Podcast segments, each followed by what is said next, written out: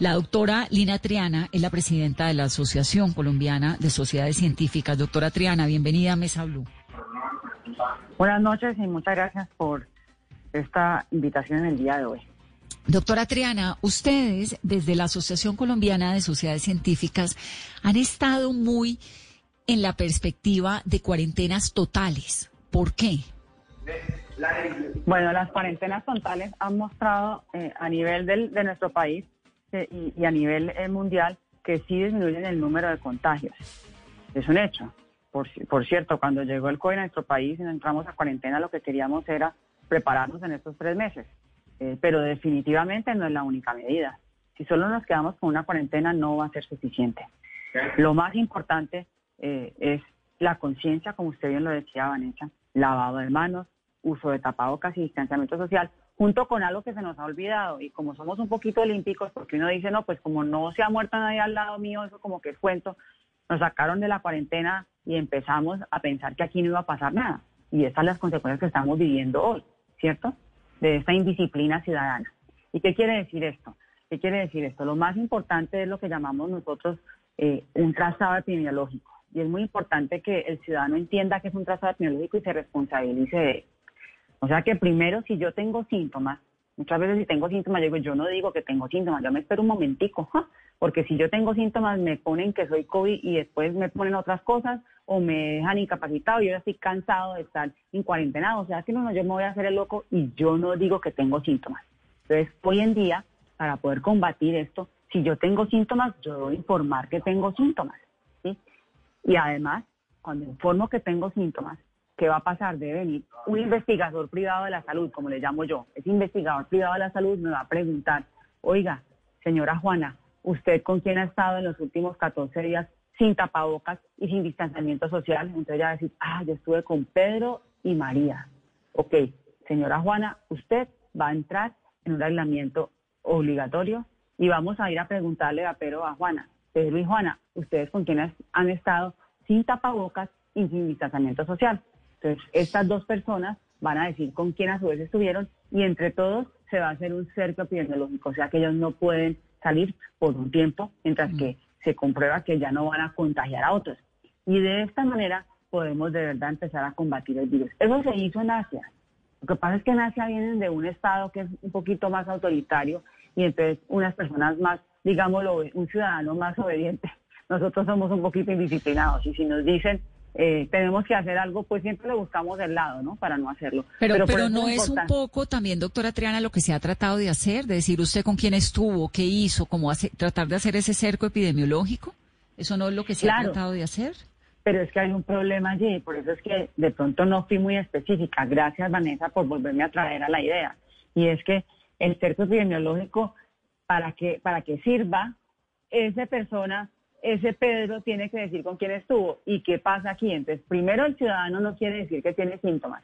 Y si entonces ya se siente indispuesto y va al hospital porque tiene que, no, ya, se angustió, entonces va al hospital, él de pronto cuando le preguntan con quién estuvo, si hace el loco, y dicen, uy, yo no voy a sapear a María porque pobrecita la ponen envuelta y ella está lo más de bien, yo me voy a quedar callado. Entonces no hacemos cercos epidemiológicos verdaderos porque no estamos contando con quién estuvimos. Y esa es la importancia. Aquí recordemos que lo que estamos haciendo es protegiéndonos a todos y por eso tenemos que ser cada uno responsables y responsables de los demás. Y aquí es importante otra cosa. ¿Qué pasa? Normalmente nos ponemos el tapabocas porque si no en la empresa nos regañan, ¿Ustedes no? O en la, calle nos multan, entonces nos ponemos el tapabocas. Pero nomás, por ejemplo, vamos a la hora almuerzo, nos quitamos el tapabocas y empezamos a hablar con la amiga. Y bla, bla, bla, bla, y se nos olvida el distanciamiento social. Y adivine qué pasa. Si esa amiga a su vez también tiene una vecina y también estuvo charlando con la vecina mm. y ella está con sospecha de COVID, yo caigo en ese, en ese trazado epidemiológico y yo también debo entrar en la cuarentena o en el aislamiento obligatorio. Y eso es lo que no estamos haciendo. Se están rompiendo esas cadenas de trazado epidemiológico y tenemos que colaborar entre todos para cumplirlas. Porque además hay una hay una situación ahí como de una enfermedad vergonzante, ¿no? A la gente le da pena decir que es que tiene coronavirus, que lo diagnosticaron, en los edificios se esconden, ¿no? Que nadie tiene, pues obvio que hay un montón de gente que tiene. Y hay una circunstancia vergonzante, ¿por qué? Yo creo que como tenemos ese estigma, porque para nosotros pensamos que eh, si tenemos el coronavirus tenemos que estar aislados y no nos gusta, no nos gusta, estamos cansados muchos de la cuarentena, no queremos que nos vuelvan a, estigmatizar y a decir que estamos, que tenemos que tener aislados. Eso está como en nuestro sistema y vamos a tener que aprender de ahora en adelante que parte de ese nuevo normal es eso. ¿Qué es el nuevo normal? El nuevo normal es, repito, lavado de manos, distanciamiento social, uso del tapabocas y si estamos con un contacto estrecho, que es un contacto estrecho, si estamos con una persona sin tapabocas y sin distanciamiento social. ¿Por qué? Pues porque yo escogí ser irresponsable en ese momento. Entonces, eso quiere decir que voy a entrar otra vez en esa cuarentena a la cual no quiero entrar. Entonces, tenemos que tener coherencia en nuestras acciones. Repito, si estoy enfermo, reportarlo, reportar con quién estuve y estar en mi aislamiento. Si soy irresponsable, tener las consecuencias de que posiblemente caiga en un cerco epidemiológico y entre al aislamiento. Y una cosa muy importante también para la población. Si tengo síntomas, está comprobado que si yo llego al hospital con poquitos síntomas, tengo más posibilidades de salvarme que si llego al hospital ya con los síntomas avanzados. Así que consultemos, porque ahí viene otro problema, Vanessa. Estamos hablando de que las unidades de cuidado intensivo están al 100%, ¿cierto? En muchas de las regiones de Bogotá, ciudades como Montería, 90% en Barranquilla, en Cartagena, ¿sí? Entonces ya estamos llegando a los límites. Pero estamos hablando de los límites de los pacientes COVID porque estamos disparados. Pero ¿qué pasa con esos pacientes que no están asistiendo a la, al hospital porque les da miedo, porque no quieren que les dejen como COVID, ¿sí? Y entonces se quedan en casa. Ahí es donde vienen, como ha pasado en otros países, las segundas olas de estos desastres cuando el sistema colapsa. primero colapsa por el COVID y después entonces todos los pacientes que llamamos crónicos que tienen enfermedades de base, presión alta, hipertensión, diabetes, eh, perdón, diabetes, corazón, se esconden en la casa, no van a la casa y adivina qué va a pasar. Llegan ahí sí, otra vez enfermos, a llenar las unidades de cuidado intensivo cuando más lo necesitamos porque tenemos más pacientes COVID. Entonces tratemos de, si estoy enfermo, consultar, porque la mejor manera de que no tengamos más pacientes graves es consultar. Ahora, esta, este debate, doctora Triana, que hay, porque casi que es, digamos, una disyuntiva, ¿no? En ciudades como Bogotá. La alcaldesa, por un lado, empujando una cuarentena total, aun cuando no es muy claro si la quiere o no, porque también ella ha tratado de que sean cuarentenas localizadas, pero el presidente sí ya dijo clarísimo que no le parece que lo que toque es hacer una cuarentena total. ¿Cuál es la posición suya? Bueno, nosotros eh, como profesionales de la salud, ¿qué queremos? Salvar la mayor cantidad de vidas. Uno.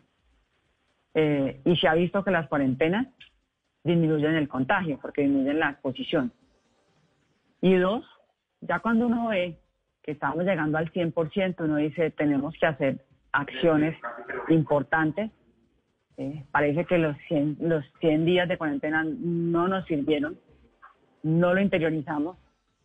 Eh, y entonces uno dice, pues va a tocar entrar a medidas más fuertes para poder, por lo menos en estos momentos donde está el 100%, de alguna manera eh, lograr bajar el contagio. A no ser que fuéramos tan juiciosos, como digo yo, que pudiéramos hacer esos cercos epidemiológicos bien hechos. Y si lo lográramos hacer sería maravilloso. El problema es que si tenemos la cultura para hacerlo. Claro, ¿y estamos a tiempo ya o, o ya no? Pues si tenemos 100% de ocupación, hay que hacer alguna estrategia pronto rápida para tratar de bajar el número de contagios y después empezar a ser responsables y hacer esos cercos epidemiológicos. Qué rico que hubiéramos aprendido en estos 100 días de cuarentena a hacer esos cercos epidemiológicos juiciosos, a que el gobierno hubiera hecho toda la vigilancia y control para garantizar que se hicieran esos cercos epidemiológicos, que hubieran hecho las pruebas eh, cada vez más en la población. Entonces estuviéramos en otra situación ahora. Claro que es muy fácil ver para atrás, es muy fácil criticar, como seres humanos eso es lo que nos gusta, criticar porque es lo más fácil. Yo sé que el gobierno nacional hicieron esfuerzos, hicieron esfuerzos para aumentar el número de, de comprar ventiladores, así como las alcaldías, en los departamentos, incluso los mismos hospitales privados se dedicaron a aumentar el número de capacidad instalada, al punto que en muchas regiones del país se dobló. Sin embargo, no es suficiente.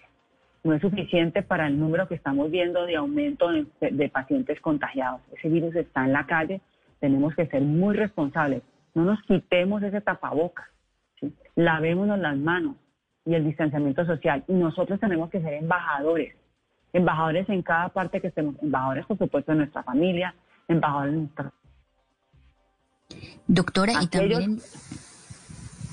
Doctora, también en medio del debate que se ha dado en las últimas horas y en los últimos días, hay muchos eh, que cuestionan que en Colombia se entró a una cuarentena estricta muy temprano. ¿Hubo un error o fue acertado haber entrado en cuarentena en marzo? ¿Usted se imagina que hubiéramos estado como estamos ahora eh, en marzo? Si es que ahora tenemos el doble de camas de unidad de cuidado intensivo.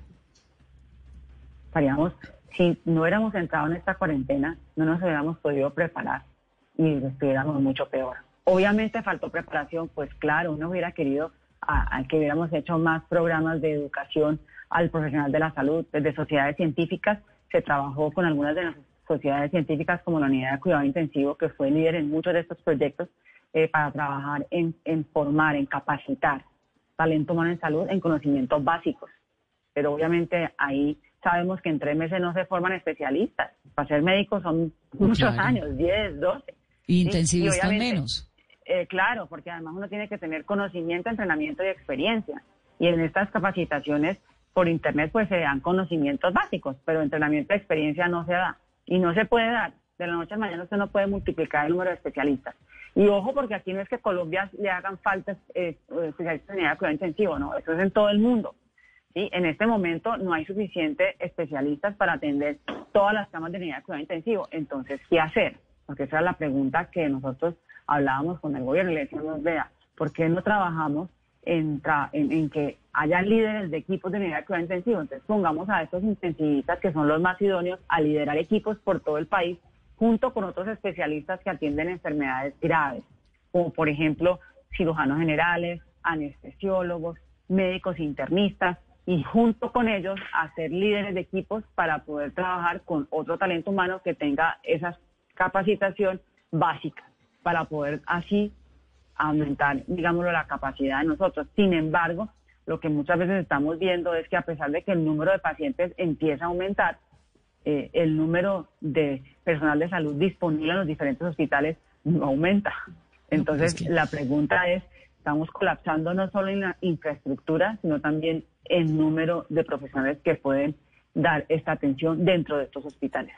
Mm. Pues es que además los profesionales de la salud, como los respiradores y como eh, las unidades de cuidados intensivos, no salen como de la nada, ¿no? O sea, esto todo tiene unos procesos muy complejos, que además es el proceso de la salud, de curarse, de mantenerse. Sí, ahí, ahí viene la pregunta. ¿Qué hicimos estos tres meses? eso, yo le, eso le quería preguntar, eh, porque entonces Carolina dice, pregunta, si nos guardamos muy temprano y obviamente uno dice, bueno, ¿qué tal este desborde hace tres meses cuando no estábamos ni siquiera socialmente preparados para quedarnos escondidos, guardados? Que ahora mal que bien a uno le dicen cuarentena y hay un montón de gente que entiende lo que significa una cuarentena. Hace tres meses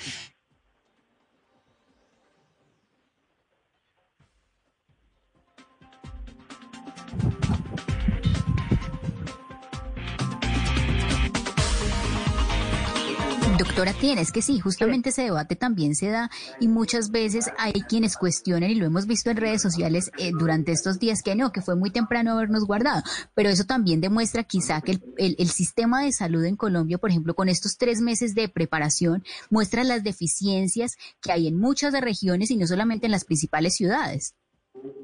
Claro, es que esto fue lo, este, eh, yo digo el doctor COVID desnudo lo que era el sistema de salud de nuestro país. El sistema de salud de nuestro país eh, está, estaba y está, eh, digámoslo, volcado en, en, unos déficits importantes eh, de recursos, ¿sí? En unos, en una, en una, en una atención basada es en, no en la calidad del servicio, sino basada en, en lo que llamamos nosotros en, en, en los procedimientos que se hacen, en, basado en, en todo lo que es la enfermedad. Y ahí se pone todo al revés. Y por eso fue que nos cogió como nos cogió. Un sistema de salud sólido se debe basar en qué? En la atención primaria en salud, en la promoción, vigilancia y control. Casualmente en lo que nos dice COVID que tenemos que hacer para poder vencerlo, ¿ves? Nos está mostrando el camino. Y nosotros estábamos volcados hacia tratar la enfermedad. Y tratando la enfermedad era que teníamos todo nuestro sistema de salud montado. Y dentro de ese tratamiento, de tratar, dentro de este manejo de tratar la enfermedad, ¿Por qué se habla de todos esos dineros adeudados que la gente no entiende? Pero ¿cómo les deben tanta plata? ¿Qué es eso que está pasando? Porque nuestro sistema de salud, y aquí es importante tener en cuenta, está basado en que eh, el médico como tal es un subordinado, ¿cierto? Subordinado de las aseguradoras, subordinado de los hospitales, muchas veces subordinado de cooperativas o sindicatos que contratan con el hospital y finalmente llega el talento humano en salud. Entonces es toda una cadena que está allí, ¿sí? Sostenida por, por lo, con lo que produce, o sea, por los enfermos que trata, digámoslo así. Y dentro de esa cadena, ¿sí? Eh, por ejemplo, se habla de las auditorías médicas y muchas veces decimos, no, entonces el auditor es el malo del paseo, porque dice, porque que, que, hablaba yo la otra vez eh, también en los medios, claro, el auditor audita lo que ese médico hizo y después decide si le pagan o no. Y después el auditor audita ya no el, el del hospital, y ya el auditor de la aseguradora le audita el hospital si los servicios que vendió fueron correctos o no. Y después el auditor del Banco de la Salud eh, de, del gobierno, que es el ADRES, audita si, si le paga la EPS lo que dice que hizo. Entonces es toda una cadena. No es que el auditor sea malo, no es que el auditor sea el malo del paseo, es el sistema como está construido. El auditor que es una persona más del sistema que su función para qué se hizo, para que ese sistema funcionara de la mejor manera, de manera eficiente, basado en esa enfermedad, de manera dando eficiencia y hablando de lo que es hoy en día que se trata la salud, que, es de costo-eficiencia. Y la salud no puede ser costo-eficiencia, la salud se tiene que medir en costo-beneficio para el paciente. Claro, no, no, no es un negocio. No es un negocio, es un, asunto de pues de vida. Ahora, eh, doctora. Aquí quisiera, quisiera aclarar una cosita más de los auditores, porque es importante, porque a veces cuando hablo de la auditoría creen que es el malo del paseo, y no. Entonces quisiera decirle nuevamente, él es un funcionario más del sistema que estuvo allí puesto para darle eficiencia al sistema, para que no se abusara del sistema. Y por eso es la razón de ser del auditor pero que definitivamente, como se está midiendo el sistema hoy, es el problema. Costo-eficiencia versus costo-beneficio para mi paciente. Usted me dijo algo al comienzo de esta entrevista, doctora, y era que em, como las unidades de cuidados intensivos están llegando al 100%, había que hacer algo ya inmediato. Ese cerco epidemiológico que obviamente es el ideal y pues que les funciona divino en China y en Hong Kong ni qué decir y en Japón pues también. ¿Qué sería eso urgente que se tiene que hacer en Colombia para frenar por lo menos momentáneamente lo que está ocurriendo, de tal manera que podamos seguir avanzando y articulándonos en torno a... Lo ideal sería que hiciéramos planes estratégicos para que, si bien el pico vemos que no lo vamos a, esos picos no los vamos a poder vencer, eh, ¿qué tal si podemos lograr que sea por ciudades? Entonces, o por regiones. Entonces, esta región está ahorita en alerta roja, y yo puedo solventar eh, la escasez de ventiladores mandando pacientes a otra región. Y entonces esa región, entonces me cuido por regiones. Y esta otra región hace lo mismo. Paso, eh, cuando ya esta pasó la crisis, entonces ya llegó a la otra. Y así vamos pasando para poder optimizar el recurso. Eso no es fácil de planear. Eso significa una estrategia importante de parte del gobierno y los entes territoriales son muy importantes y el ciudadano es vital, porque si no, no lo logramos. ¿Eso sirve, doctora Triana, esas cuarentenas localizadas en diferentes ciudades, teniendo en cuenta además que, por ejemplo, ya van a empezar los planes piloto de aviación? La pregunta, esa es, una, esa es la pregunta del millón. Lo que pasa es que en el ideal, si usted fuera juicioso haciendo lo que expliqué ahora, que son los cercos epidemiológicos, claro que sería, sería una buena opción. Lo que pasa es que aquí no hay garantías desde culturalmente hasta las garantías del Estado, que debe ser el, digamos, el responsable final de la salud de los colombianos y que debe dar las garantías de vigilancia y control para que sí se hagan esas muestras a la población, cada vez aumentándolas, eh, y que sí se den los resultados de estas pruebas rápidamente, para que de esa manera entren rápidamente los enfermos a esos cercos epidemiológicos y que se garantice que no salgan de ahí.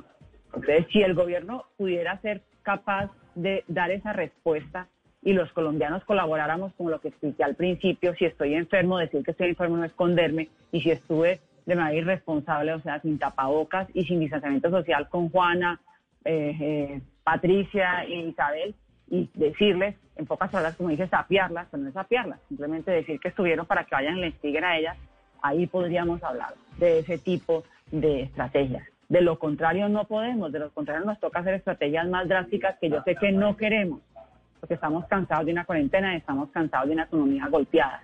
Pero la pregunta es, ¿somos capaces de ser responsables para poder de verdad hacer este tipo de cuarentenas? Si somos capaces, maravilloso. De lo contrario no vamos a poder hacerla. Doctora, y por ejemplo, ¿qué hacer en regiones como en el Atlántico, que hoy ya llegamos a 38.392 casos? Por ejemplo, en Atlántico 996 casos nuevos hoy y en Barranquilla 971. Sí, son regiones que, que definitivamente eh, preguntaría a uno, ¿qué pasa? ¿Qué pasa? ¿Por qué se disparan unas y en otras no? Es difícil de decir. Lo más importante aquí es que ojalá cuando esa capacidad se topa, eh, podamos todavía remitir pacientes a otras regiones que todavía no están tan afectadas. Esa es la que tenemos que empezar a trabajar y empezar a optimizar con estos líderes especialistas para manejo de equipos, eh, equipos de talento humano me refiero, para poder dar la mejor atención. Doctora, se están haciendo... lo que tenemos. Se, están haciendo ahora, por lo menos hoy, se hicieron en, se están haciendo cerca de entre 20 mil y 20 y pico mil pruebas al día en Colombia. ¿Eso es suficiente? Esa es otra pregunta importantísima, porque uno ve pues que del esfuerzo nacional, uno tiene que ver lo bueno y lo malo, el esfuerzo, el esfuerzo del gobierno nacional aumentando el número de pruebas. Recuerden que al principio de la cuarentena no había, no, teníamos pruebas y además tampoco no era solo que el gobierno no quisiera hacerlas o no tuviera el recurso para hacerlas, porque existía el recurso. El problema era que no nos las vendían. A nivel mundial eso estaba agotado y no nos vendían las pruebas. Ahora ya empezamos a comprarlas, pero si nos vamos a los niveles que dice la OMS, ideales, porque la palabra tiene que ser por delante ideal, sería hacer mil pruebas por millón de habitantes diarias. Obviamente estamos lejos todavía de eso, pero nos estamos cada día aumentando ese número. O sea que lo ideal es que hiciéramos más pruebas, pero las pruebas tampoco es suficiente. O sea, hacer cuarentena sola no es suficiente. Hacer pruebas solas tampoco es suficiente. ¿Usted para qué le sirve saber si están enfermos si no es capaz de meterlos a cuarentena? No le sirve nada. Entonces, necesitamos es disciplina ciudadana y de parte del Estado que nos dé la garantía de vigilancia y control para que esa gente sí se quede en esos cercos epidemiológicos. Doctora Triana, pues un gusto escucharla. Queda uno no como más preocupado aún de lo que de lo que se está. Creo que esta situación nos tiene a todos muy al borde del colapso del sistema de salud, a todos. Es, realmente una situación muy muy compleja. Gracias por estar esta noche aquí en Mesa Blue. Muchas gracias con ustedes, muchas gracias por estos espacios para concientizar al ciudadano que definitivamente tenemos que aprender a vivir en este nuevo normal de lo contrario, el número de contagios no va a parar y va a llegar el día en que yo o mi papá o mi mamá o mi ser querido necesite de ese ventilador no haya disponibilidad para un Y no lo tenga. Y creo que eso está en la puerta de la esquina. Lo están viviendo ya algunos colombianos que están esperando turno para ser atendidos en las UCIs. Gracias, doctora Lina Triana, que es la presidenta de la Asociación Colombiana de Sociedades Científicas.